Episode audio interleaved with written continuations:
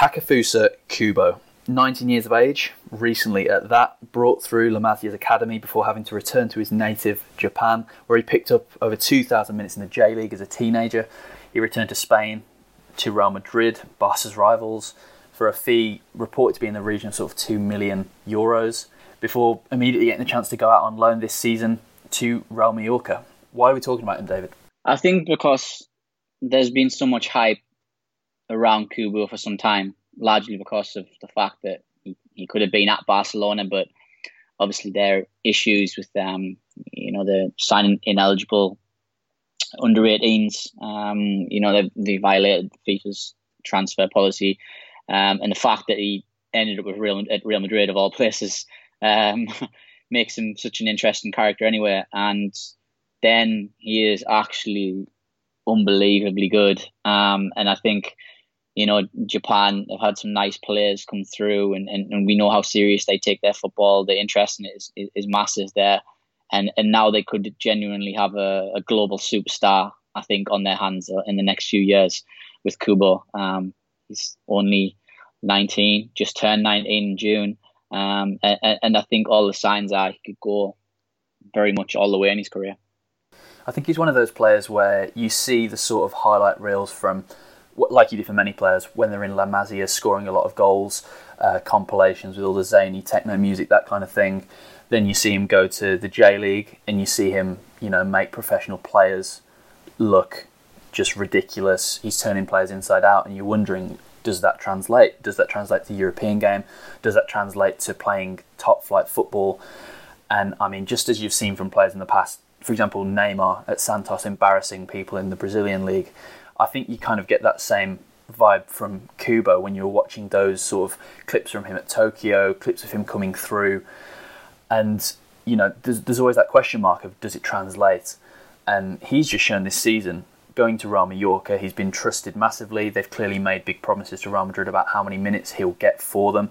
Um, he's made, you know, 19 starts. He's come off the bench 11 times. He's already sort of at that 2,000 minute mark, which is you know a really really good number for a player looking to make big strides over the next few years. Um, and it's just been sort of seamless, hasn't it? Really. Um, sometimes you worry that, that, that, with younger players, maybe you know in Kubo's mould, you worry are they physically going to be able to handle you know the rigors of the sort of senior pro game, and he's just made it all look quite simple. I think. I think so. Yeah, um, definitely. You know, it's the first thing people identify. They they say, you know, his his height. Um, he he doesn't look particularly the strongest, but he's one of those players who seems to just use his body so so well despite his height. You know, I'm thinking of Ed Hazard who does it really really well. Um, and I think Kubo has got that about him, and he can also get past you in, in, in several different ways. I think he's very intelligent, so he can read the game and, and, and suck you in. I think before you know, just laying off a pass to an overlapping run. I think he's got, we'll touch on it, but I think he's got a really nice relationship on the Mallorca right side at the moment with uh, Pozo, who's on, on loan from Sevilla. Um, and then he can also beat you with pace, so he can beat you directly with skill as well. So I think he's got numerous ways he can go about you. He's not a one trick pony. Um, he can go outside, he can cut inside as well, and um, he's largely been placed on out from a wide area, but that doesn't mean he's played as an out and out winger he's a very interesting player. They, they do try to find him out there with maybe long diagonal balls, or they try to find him when he's really hugging the touchline, and and that's when he starts to pull players out of position, and others can can take advantage. Um, and that's what's been really impressive about him. I like the way he he's read the game in that sense, and I think Mallorca. Um, the, the coach, the, the players have seen that as well, and, and you can see now that they very much play to, to how Kubo wants. So, how would you sort of contextualise for people who maybe haven't watched a great deal of uh, Real Mallorca's games this season? What's their sort of setup? Uh, how does Kubo fit into that? Um, and also, I mean, as you say, he's been so so important. Which, I mean, it's a big thing for Mallorca to kind of commit to, given that you know it is a one season loan, and yet you know there's so much onus on him already. But just for people who haven't watched, um, how would you sort of categorise that role? Yeah, absolutely. Mallorca's pretty much playing, um, I think, in a very similar situation as to what when they came up. They, they play either a 4 4 1 1 or 4 3 3. Now, Cucho Hernandez, another very talented young player, and Kubo are usually the wide players in, in that system. Uh, Kubo sometimes does, uh, sorry, Hernandez uh, sometimes does play just behind Budimir in that 1 1, but sometimes it does look like a 4 3 3, and Hernandez and Kubo are, are both just outside and, and, and sticking wide. Um, and I think, like I said, I think Kubo always retains his width. He, he, I mean, Moreno's Vicente Moreno's been reluctant so far to play him centrally. I think that might be where Kubo ends up in the future. A lot of players start out wide and they eventually come inside. They start and play in more central areas. Marco Asensio, funnily enough, at Mallorca started out as a left winger, um, very pacey left winger, and then as we've seen his career de- develop, he's come inside a little bit more. And Kubo just likes to retain that width in that team, whether that wherever system they play, whether it be that 4 4 1 1 or the 4 3 3, into kind of like a 4 2 3 1. But either way, he likes to retain width. He likes to play people inside. I think the goal against um, Celta when Pozo came and scored was a great example of that. If you look, the Kubo picked up the ball very, very wide. He waited for Pozo's run, and Pozo actually cut inside as opposed to, to overlapping as a fullback going on the outside because Kubo retained that width so, so much. He slotted the ball inside and Pozo cut in and scored. Really, really, really nice goal. Um, and, and, I think that's largely how it was a great example of how Kubo has been playing, basically. I mean, it is interesting. You mentioned previously, you know, he, he can do both. He is a player who, you know, he, he's a dual threat. Um, he, he can cut inside. He favours his left foot a little bit more. Obviously, when he takes set pieces, he favours his left foot.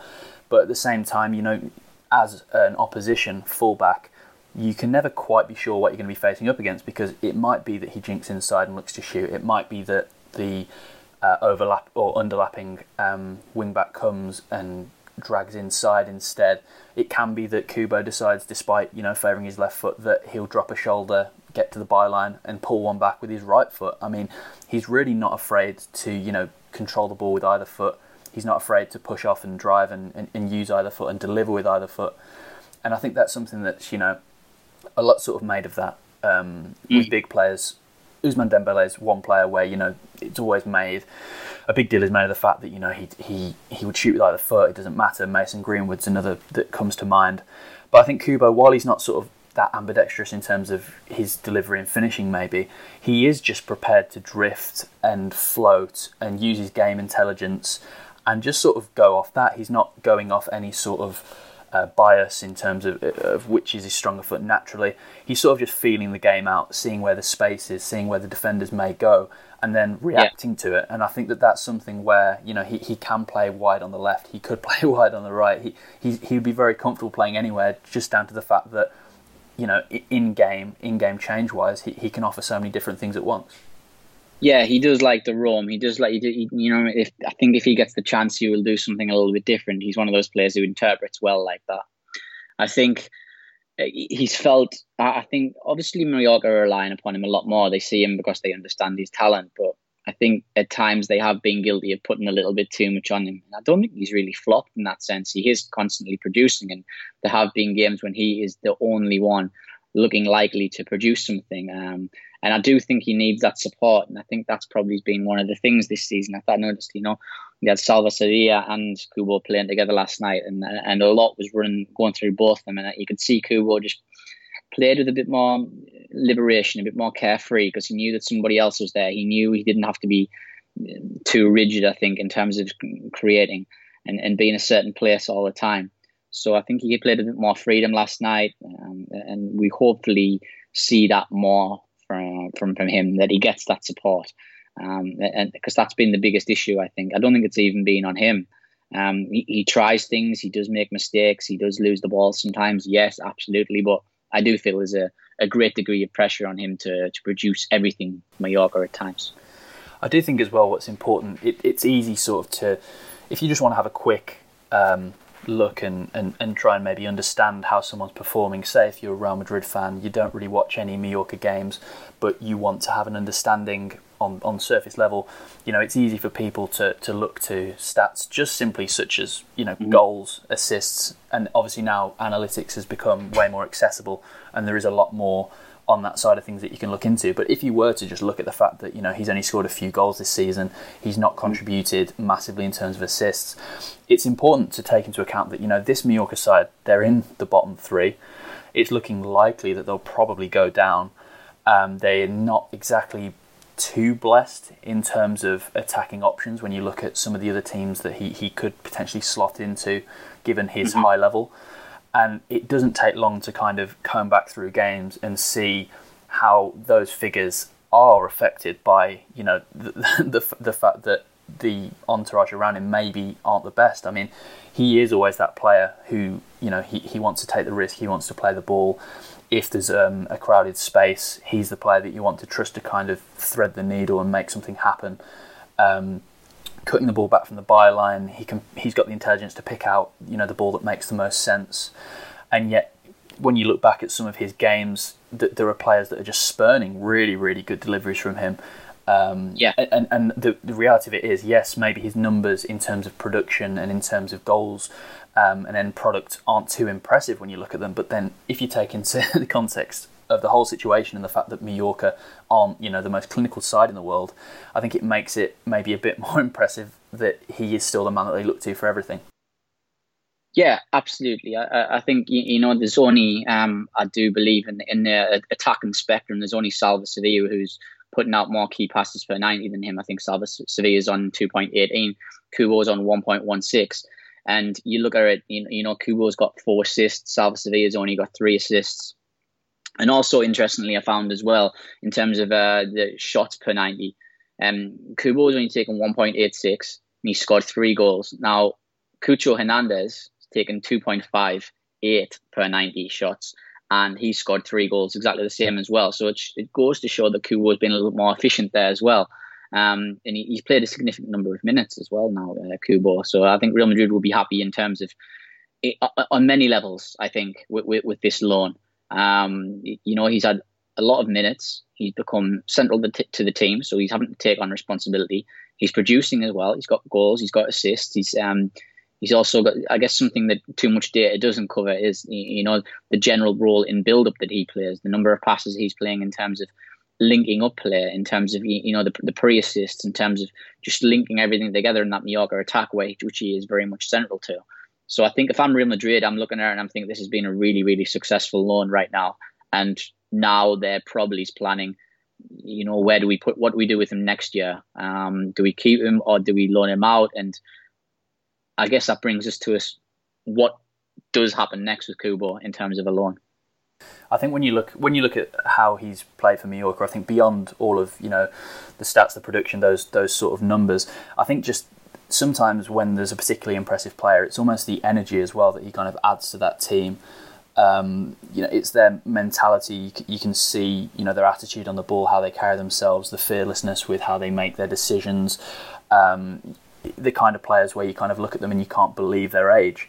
Um, I think that that kind of makes him. It, it, makes it easy for him to get another loan next season in La Liga if possible. I mean, obviously we'd like to watch him more. He's one of those players that you really, really enjoy getting into watching. Um, but he, he looks ready to, to make a step up to a club that you know outside of that sort of relegation battle maybe even up towards sort of being a contributing squad option for someone that's sort of chasing Europe, that kind of level, because you know he yeah. he's shown that he's not afraid to shoulder responsibility, but he's shown that you know it, it doesn't matter the level of quality. I'm prepared to step up. I'm prepared to create. And I think when you look around La Liga, you know, th- there are various teams that sort of stand out, and you think that you need a player with a sort of attitude where they're not, you know, they're not going to hide. They're going to try and create. They know they're good enough regardless of their age. It would be such a shame to see him maybe stagnate if he were to be a sort of squad player at a team like Real Madrid. We've seen people like yeah. Dani Ceballos go out on loan. We've seen um, Achraf Hakimi, who's going to be leaving because he wants to play every week after getting a taste of what that was like at Dortmund. Um, so I'd be really disappointed if he doesn't follow that same kind of path. Yeah, absolutely. And I think Real Madrid got decisions to make on a number of players as well. So it'll be interesting to see what the pecking order is. Because, I mean, they've got Oscar Rodriguez, Martin Odegaard, and Kubo, who could all potentially fill certain attack attacking midfield slots. And I mean, it, it's pretty much certain that James Rodriguez is going to go. And then, you know, Bale, there's always a question mark over his future as well. Um, you know, Vinicius Hazard probably is the the first choices, as you say, in, in, in, those for those wide slots in the attack where those players coming back would like to play ideally. So there's a bit of a decision, like there are decisions there to make. I think at this point they're probably looking at Odegaard and thinking, right, he can come back and he can play. They might sell Oscar to to raise some money for a big move for somebody. and that's why I think Kubo might go out. And then there's also the issue of the non-EU slots as well. Um, so you have to take that into account. And for me, I think a no-brainer surely would be Odegaard coming back, and then Kubo being sent to Real Sociedad, who would hopefully have Europa League football under their belt. I know their form's dropped off at the time of recording, but that would be a good move, no? Yeah, definitely. I think that the way that the energy that, that Real Sociedad play with, they rely on technical players they've shown through promoting you know their own young players from their from their Zubieta academy and from Sanse that you know there's a, there's a conveyor belt there and a trust in young players there. And you would just hope that obviously you know a club like Real Sociedad they would maybe want a sort of a longer loan like they've tried to get for Odegaard. They would maybe want that two years just so that they're not you know prioritising another player's development over yeah. players that are from you know their, their own clubs themselves. But I mean I think that would definitely be somewhere that it's enjoyable to watch Kubo at Mallorca, but I think playing in a, a, system and a team who you know they want to be attacking, they want to be direct, they want to play with energy, they want to play out from the back. I mean, I think he, you know, he'd connect a lot of dots in midfield, um, and I think also it would you know free uh, Oyarzabal to to maybe play in a bit more of a direct attacking role rather than sometimes mm-hmm. playing in that ten role. Thank you for listening to the most recent episode of Talking La Liga. Follow us on SoundCloud and on Twitter at Talking La Liga and let us know which young players you want us to cover next from the game in Spain.